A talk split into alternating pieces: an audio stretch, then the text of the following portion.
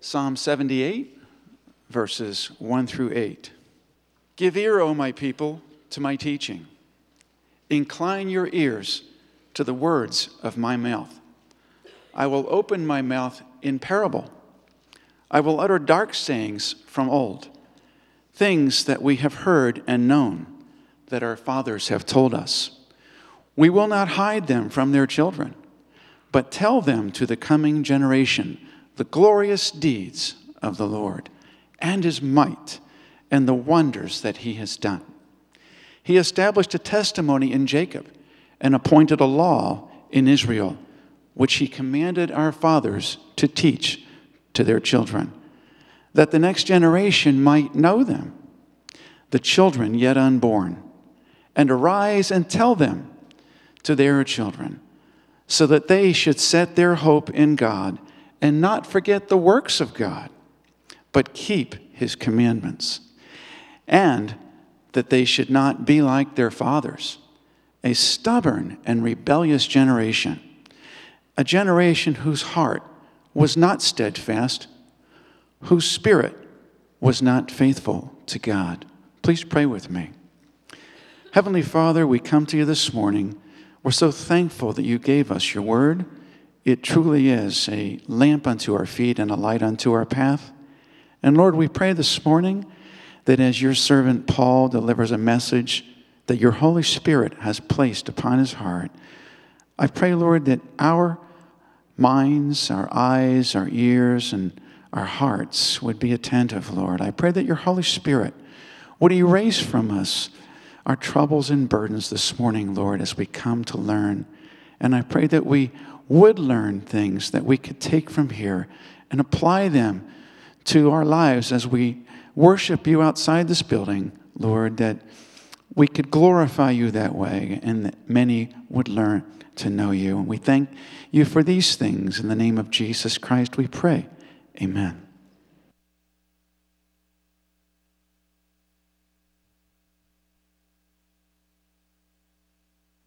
Good morning. Today we're continuing our series called Family Matters. How is it that you want to be remembered? How are you, will uh, your children remember you, or your grandchildren, or your great-grandchildren? What kind of legacy is it that you want to leave to the next generation? Maybe you have some plans that uh, you're going to leave a financial legacy. Uh, maybe you, you have a, an antique that was passed on to you that, that you'll pass on, or maybe a piece of jewelry. Maybe you have pictures or journals or, or stories of your family's history that are going to go to your children. What is it that you want your legacy to be? The word legacy means something that is handed down or received from an ancestor. A person's legacy is, is how we remember them. Part of my family's legacy is that my great-great-grandfather was a pastor in Armenia. There'll be a, a picture up on the screen. Uh, his name was Abraham Hartunian, and uh, he and his family, uh, including my great grandmother, who uh, is the, the girl on the left, uh, they escaped the Armenian genocide and fled to the United States, uh, coming in through Ellis Island in nineteen twenty-two. This picture is actually a picture of them uh, the day before they got off the boat uh, to come to the United States. Uh, my great-great-grandfather uh, he kept memoirs that were later translated uh, into English and put together in a book by his son, Vartan. He's the little guy in the front. Uh, the book is titled Neither to Laugh Nor to Weep. Uh, and this story tells our family's history back into the eighteen hundreds, and it tells of their escape uh, from the genocide. Uh, and in the book, uh, he tells of all of their uh, trials uh, during the genocide, uh, the death of so many family and loved ones and friends, the loss of uh, their home and their church and their possessions. Tells of time that he spent in prison, times he was beaten and stabbed and left for dead. Uh, serious illness and separation from his family and friends, not knowing what was going to happen. And yet through the book, he talks over and over again about how faithful God was to him.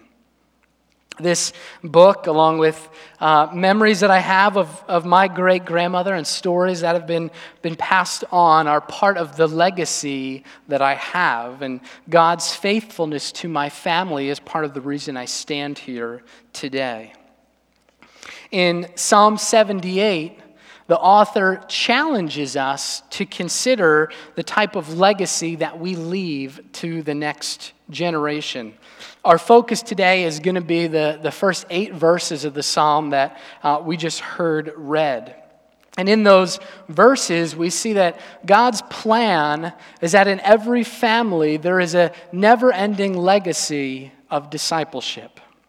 Or more simply put, God's plan is that each generation would tell the next generation about him.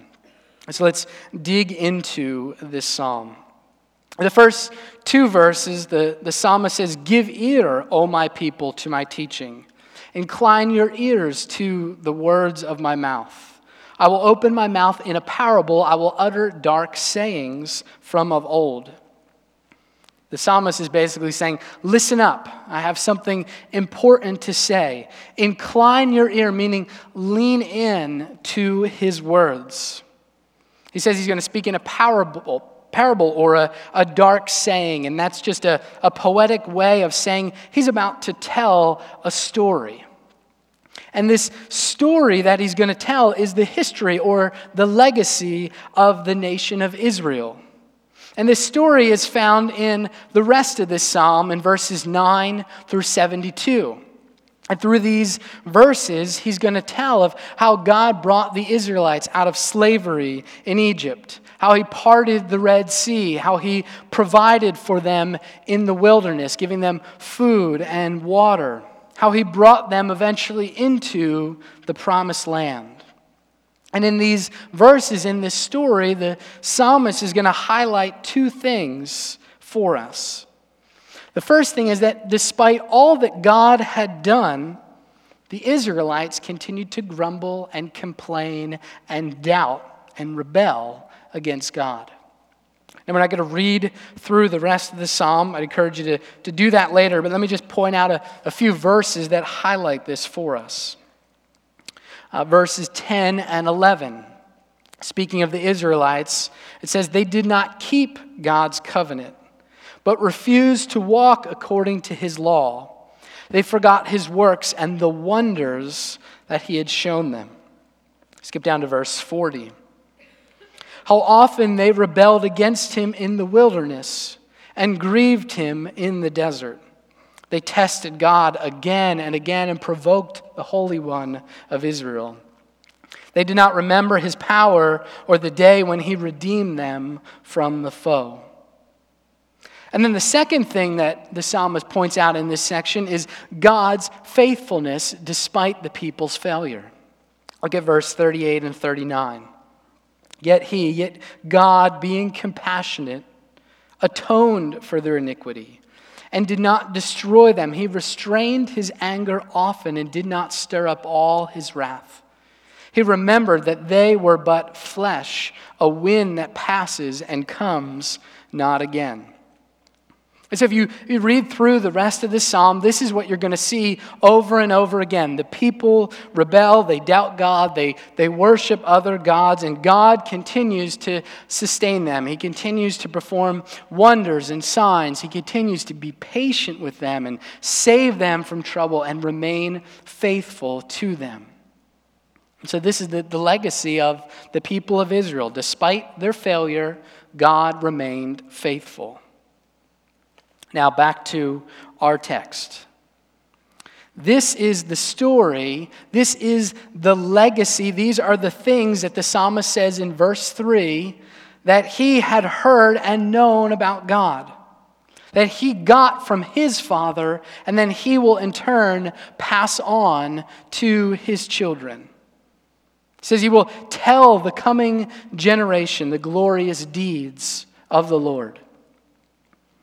Like Israel, we have a story.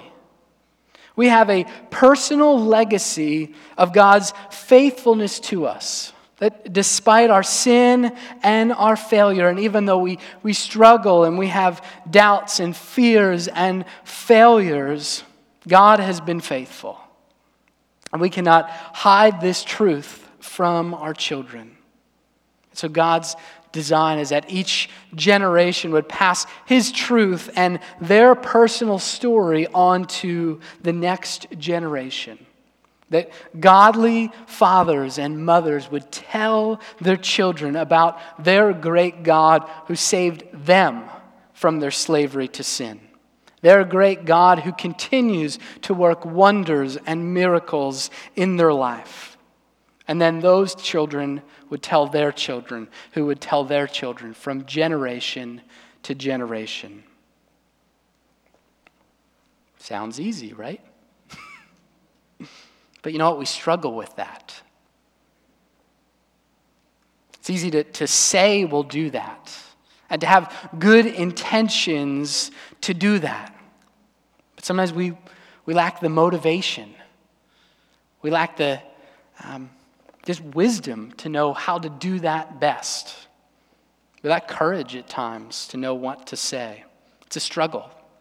So in the time we have left, uh, I'd like to mention four points about a legacy of discipleship that are drawn out from this passage in Psalm seventy-eight. And I believe they're, they're meant to both challenge us and encourage us. Uh, first point. This psalm, as we said, is, uh, is specifically calling parents to pass on God's truth to their children, meaning that as a parent, the legacy of discipleship begins with you. Now, that's a, a fairly simple point, uh, but it has some serious implications for us. The first thing it means is that as a parent, you need to be prepared and able to disciple your children. In order to be a disciple maker of the next generation, you first have to be a disciple yourself. You can't lead your children beyond your own level of knowledge. Say you want to teach your kids how to swim, but you don't know how to swim. That's not going to go very well. There's going to be sputtering and coughing and drowning. You're going to have trouble with that. And the same is true for us spiritually. We can't lead our children beyond our own level of discipleship. Now, hearing that, you may feel like, I'm just, I'm not well prepared to lead my children anywhere spiritually. And that's okay. But it's not okay to stay there. And so what step can you take this week or this month to be growing as a disciple? Maybe it's it's simply just a commitment uh, to read your Bible regularly. Maybe it's taking Christianity Explored so you can uh, brush up on the basics. Maybe for you it's it's jumping in a discipleship group. Uh, so you are, are growing. Maybe it's getting a book and reading it with your spouse. Maybe it's making a commitment to be part of the parent youth ministry so you are encouraged and growing and equipped. I don't know what step is best for you in your situation, uh, but I know there are all ways that we can be growing to be better prepared to lead our families. The second implication of this point is that our children usually won't rise higher than our level of commitment. Meaning that as you train your children, as you teach your children, if you're not very, um, you're not going to be very effective if you're not serious about your own Christianity, about your own faith. Let me just give you a, a few examples. If you're not growing as a Christian, if you're not spending time studying the Bible and, and growing in prayerfulness, it's going to be pretty hard to take your kids anywhere spiritually. If your Christianity is Sunday only, you, you show up and, and that's really all your commitment is, then you're training your children to be Sunday-only Christians. If the attitude you regularly have is one of just grumbling and complaining through life, then you're training your children to live a life of joyless grumbling.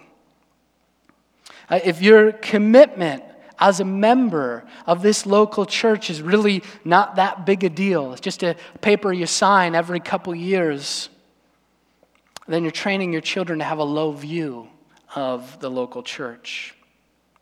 We won't be able to disciple our kids if, if God's word and God's truth has not already affected our own hearts.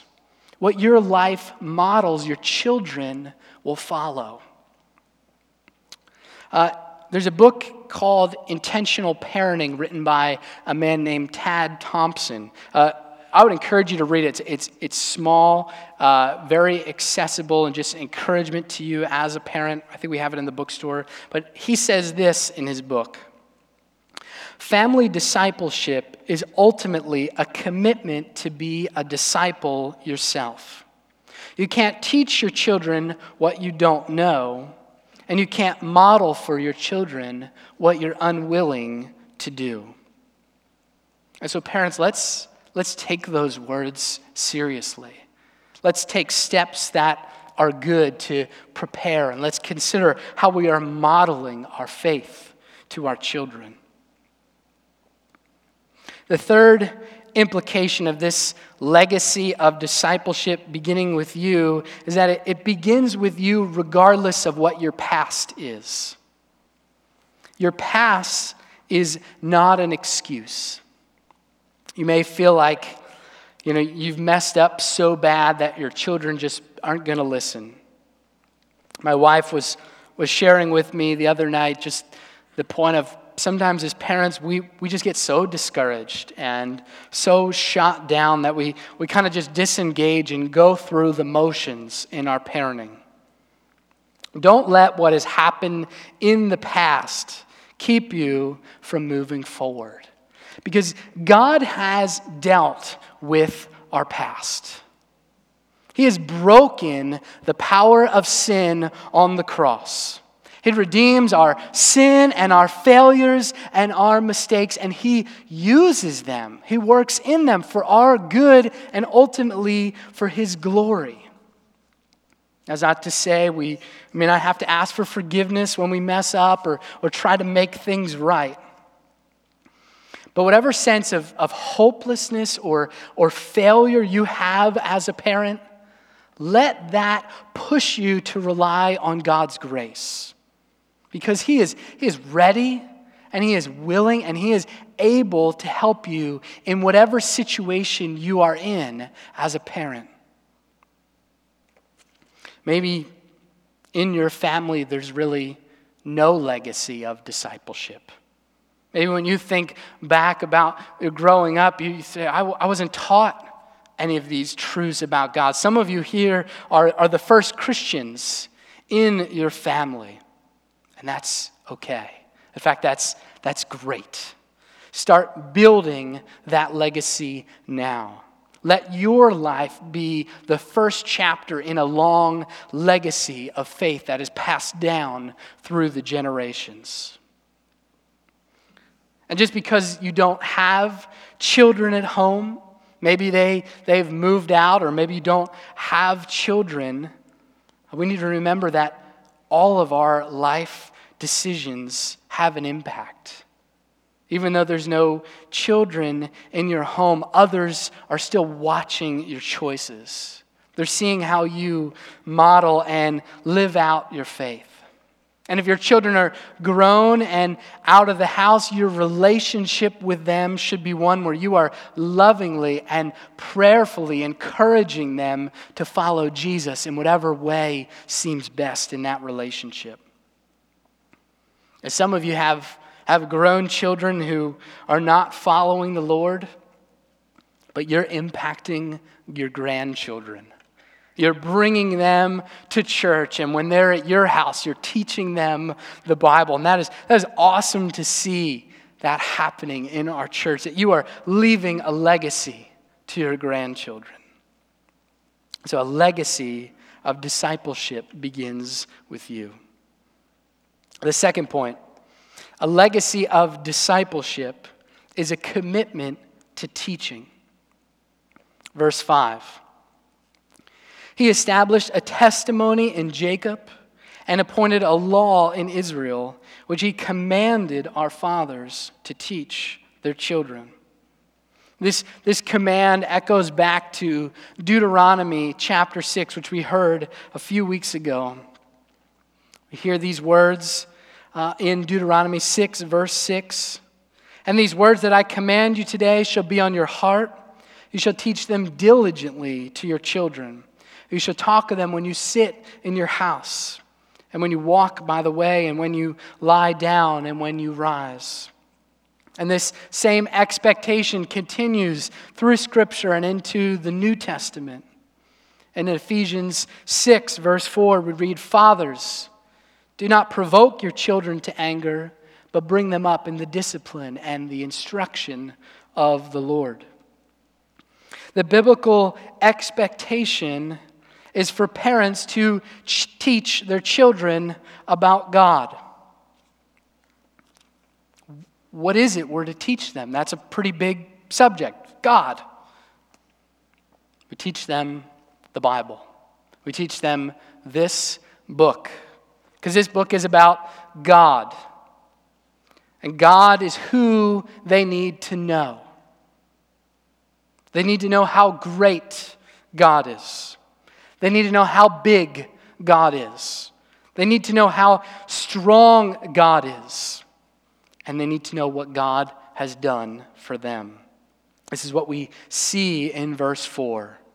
We will tell them the, the glorious deeds of the Lord, of his might and the wonders that he has done. But we don't want to just teach them stuff about God. We want to teach them about God in such a way that the result is what we see in verse seven. We teach them in such a way that they would set their hope in God. It's not just about head knowledge, about what they know, but it's about where their heart is anchored. To set our hope in God means that we have faith, and Jesus Christ is the object of that faith. We put our faith in him as the one who has paid for our sin and restored our relationship with God. So when life gets hard, Jesus is where our hope is anchored. When life overflows with abundance, Jesus is where our hope is anchored. We live our life with Jesus as our greatest treasure. And we raise our children to see that Jesus is their greatest treasure, that all of their hope is in him. That's the what that we are to teach. Now the how. There's really two ways that we teach our children. The first is, is planned or actively teaching them. The, the planned time for when you as a parent will intentionally teach your children God's word. You need to have a plan for when this will happen and what this will look like. In our house, uh, bedtime works best. That's when we study the Bible with our kids and, and pray together. And if for some reason uh, we forget or we're just kind of feeling a little tired and want to just get them in the bed, uh, that doesn't fly. The kids remind us, we didn't read. For your family, maybe dinner time works, maybe, maybe breakfast. It may vary as your children grow. Um, but the question is, when is it going to happen? And what is it going to look like? And how will you protect that time so nothing else pushes it out? Because it's important. The second type of teaching is basically all the other times. It's unplanned or reactive teaching. It's how we respond and guide our children through all of the situations of their life. Life happens, good things, bad things. And our goal as parents should be to direct all that happens in our families to God and to the truth of His Word. Everyday moments should be transformed into teaching moments. I'll just give a few examples. Last week, Kyle preached on discipline. And we learned that discipline is, is not just correcting behavior. It's not just getting our kids to act right in public. Each discipline moment is a discipleship moment. In those times when we're dealing with the sin of our children, they're wonderful times to, to talk through the truth of God's Word, to talk through holiness and right and wrong and what God's standards are. To talk about the gospel that Jesus paid for that sin on the cross. To talk about forgiveness. To talk about help from the Holy Spirit. When we're in nature, when we see a, a, a sunset or a flower, it all, it all points to God, especially with, with young children. We're helping to develop a, a biblical worldview that they see God as the creator and the sustainer of all of life. When our kids are in school, there's tons of opportunities there. Dealing with friendships, how we love our enemies, building character, working on truthfulness. I haven't gotten here yet, but the teenage years, they're coming. Navigating technology, dealing with temptation, talking about plans for the future. The who, what, when, how, and what of dating when you're in your thirties. That's what I tell my girls. But every moment is a moment where discipleship is possible. Driving in the car, shopping, walking in the neighborhood. Seize all these moments and use them to teach God's truth to your children. A legacy of discipleship is a commitment to teaching in the, the planned and the unplanned moments. And the, the psalmist, he warns us not to neglect this. He says, don't, don't hide these things from your children by failing to teach them. So we need to consider the potential for what can happen in a generation. And perhaps what is one of the, the more sad and sobering passages in the Bible, we actually have a picture of what can happen in one generation. This is found in uh, the book of Judges, chapter two. Now, the context of Judges two is that the Israelites are now in the promised land. They've uh, been brought out of slavery in Egypt. God has taken them through the wilderness, and now through Joshua's leadership, they are now in the promised land. And we read this in Judges two, chap- uh, Judges chapter two, verse seven. And the people served the Lord all the days of Joshua, and all the days of the elders who outlived Joshua, who had seen all the great work that the Lord had done for Israel. And Joshua the son of Nun, the servant of the Lord, died at the age of one hundred ten years. Skip down to verse ten. And all that generation also were gathered to their fathers. And there arose another generation after them, who did not know the Lord or the work that He had done for Israel. All that God had done, all of the plagues to deliver the people from Egypt, all of the miracles in the wilderness, all of the battles won, bringing them to the promised land. How do we go from people serving the Lord all of the days of Joshua to an entire generation that didn't even know who God was? It was the silence of parents from one generation that created Judges two ten for the next generation. That should sober us. In only one generation can go from everyone serving and knowing God to no one knowing who He is. In Alaska, there is what some news articles have described as a linguistic emergency. Didn't know one of those could exist, but it's happening. Uh, the Associated Press reports that Alaska has twenty officially recognized native languages, and each of them has seen a decline in the number of speakers over the past few decades. A report by the Alaska Native Language Preservation and Advisory Council states that if current rates of decline were to continue, as they have been since the nineteen seventies, all Alaskan native languages may lose their last fluent speaker by the end of the twenty-first century. So the question is, why are all these native languages in decline and threaten to be extinct soon? Well, really, there's one simple reason. They have not been passed on to the next generation, and what is not passed on declines. What we are silent about will not be important to the next generation. Our silence teaches, and our spiritual silence risks a spiritual emergency for the next generation. It risks Judges two ten being our family's legacy. So let's consider that.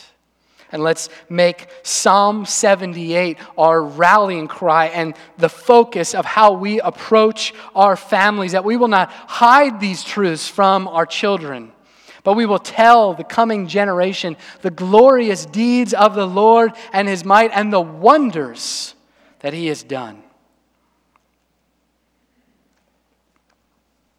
Third point.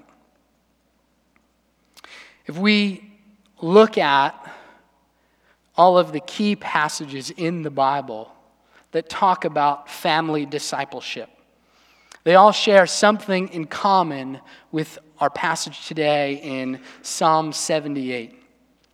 And that is that a legacy of discipleship rests on the shoulders of every father. Almost every time God talks about His truth being passed on to the next generation, He expects that dads will lead the charge in making that happen. Now, fathers have a lot that are resting on their shoulders. We work to pay the bills. We lead and love our wife. We fix the toilet when it's leaking. We change the oil in the car. But our greatest responsibility, besides loving God and loving our wife, is the discipleship of our children. Now, guys, I know the struggle with this. I know that this is, this is hard at times. And I know how easy it is to neglect this responsibility and not do it very well. I know what it's like to feel like you got a lot of things on your plate and a lot of things on your mind. I know what it's like to, to come home from a, a long day at work and just want to relax and kick back and, and unwind and be tempted to just disconnect from the family. But guys, we need to resist that temptation. We need to, to press in and lead our children well. In my growth group, we often talk about uh, how the things that we are reading, the things that we are studying, uh, apply to our parenting. And when I share struggles with the guys in my group and they share struggles with me, what, what usually happens is we find out we're struggling with the same issues. And so we kind of commiserate together, and then uh, we try to encourage one another and speak into one another's lives. And that, and that's so helpful, because as a father, I don't feel isolated in my struggles. I know that there's other guys dealing with the same thing, and we're we're walking together, we're growing together. And so, men, you're you're only alone in your struggles as a parent if you isolate yourself from the community God has given to help and encourage you. And one of the things that has really encouraged me in our church in the past few years is that so many of you fathers are leading your homes well. Hearing story after story of, of ways that you're teaching and, and training your children. Not, not perfectly, but, but working at it. At this month's past uh, parent youth ministry night, our main night, uh, one of the dads was just sharing uh, with the other parents how he was just, he was being convinced of this need to disciple his children. He started just to read some books that they had grabbed from the bookstore together uh, with his kids, and he was just encouraging the other parents with that. So, men, let's let's take this role seriously, and let's encourage one another in it. And finally, uh, a legacy of discipleship focuses on the present, but it aims for the future. As parents, our focus is our children. They are our responsibility, the ones God has called us to, to train and disciple. But in verse six of our psalm, we're given a vision that's bigger than just our children. Verse six is that the next generation might know them, the children yet unborn, and arise and tell them to their children. The picture here is that we're to parent our children with our grandchildren and great-grandchildren in view. While our focus is our children, our aim is for the future. And we're to, to lead our children in such a way that they get God. And then their children get God. And then their children get God. And this legacy of discipleship is passed on and on and on for generations. I was telling my small group this week that I have been uh, rereading my great-great-grandfather's book uh, this past week. And I've, I've read it a few times before, uh, but this time two things really uh, stuck out to me. One was, was just the immense suffering that he experienced in his life. But the second was that every time in the book that he talks about a hardship that he was going through or his family was going through, uh, prayer was always mentioned. Every time he had something hard that was happening, he stopped to pray, or there was someone praying for the situation. One time, when he had first entered college, before the genocide really started, Uh, he had a severe problem with his eyes, this terrible, terrible pain in his eyes. It was so bad, he went to the, the doctor, and the doctor said, there, there's no hope for your eyes. You, you, you have to drop out of school. And he, he knew, or at least he had a sense, that, that God had called him to go to school and eventually to seminary. And so he, he went that home, home that night, and he, he prayed, and he said, God, I, I feel like you've called me to this. And so if this is your will, my, my eyes are in your hands. And the next day he woke up and his eyes were better. There was another time, I think it was later in seminary, when he was seriously ill. And they had him, uh, I think, in the infirmary. And the doctor came and uh, you know was working with him. And, and he finally came and he said, said, you'll be dead in three hours. And so the, the doctor left, and uh, the janitor was actually there watching him.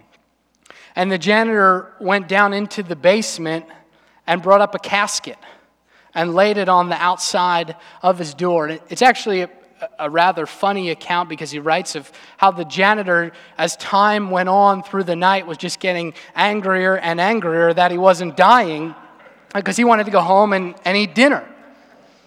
And so finally, after three hours, he's still alive, four hours, five hours, and the janitor finally leaves.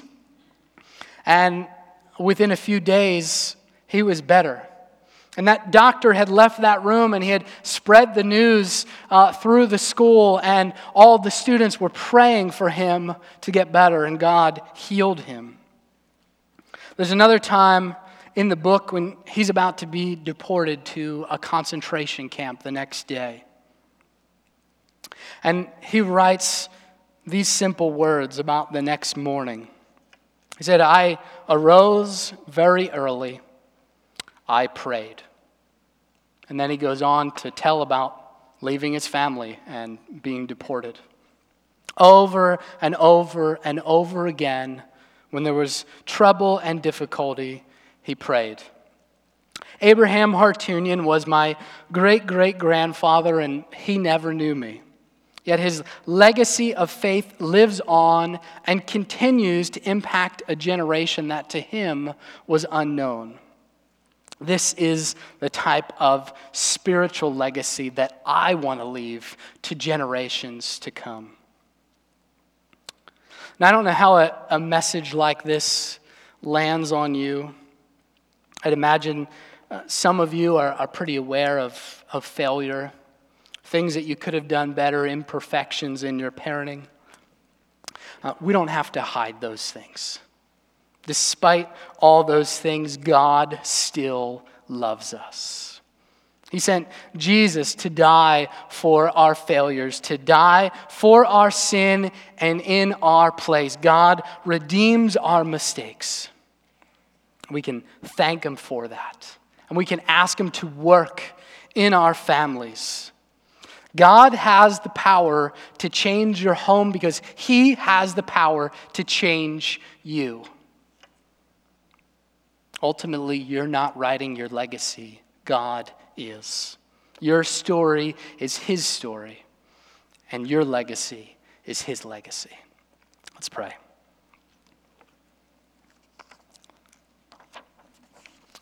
Our Father, how we thank You for the truth of Your word. We ask that what we heard today, You would press upon our hearts and minds. I ask for parents today who are who are weary and discouraged, that they would be filled with fresh joy and encouragement from the truth of Your word, that You would spur them on in the task that You have called them to. And we ask, Father, that in Your grace, You would enable us to leave a legacy in our families that would continue for generations and generations until You return. We pray these things in Jesus' name. Amen.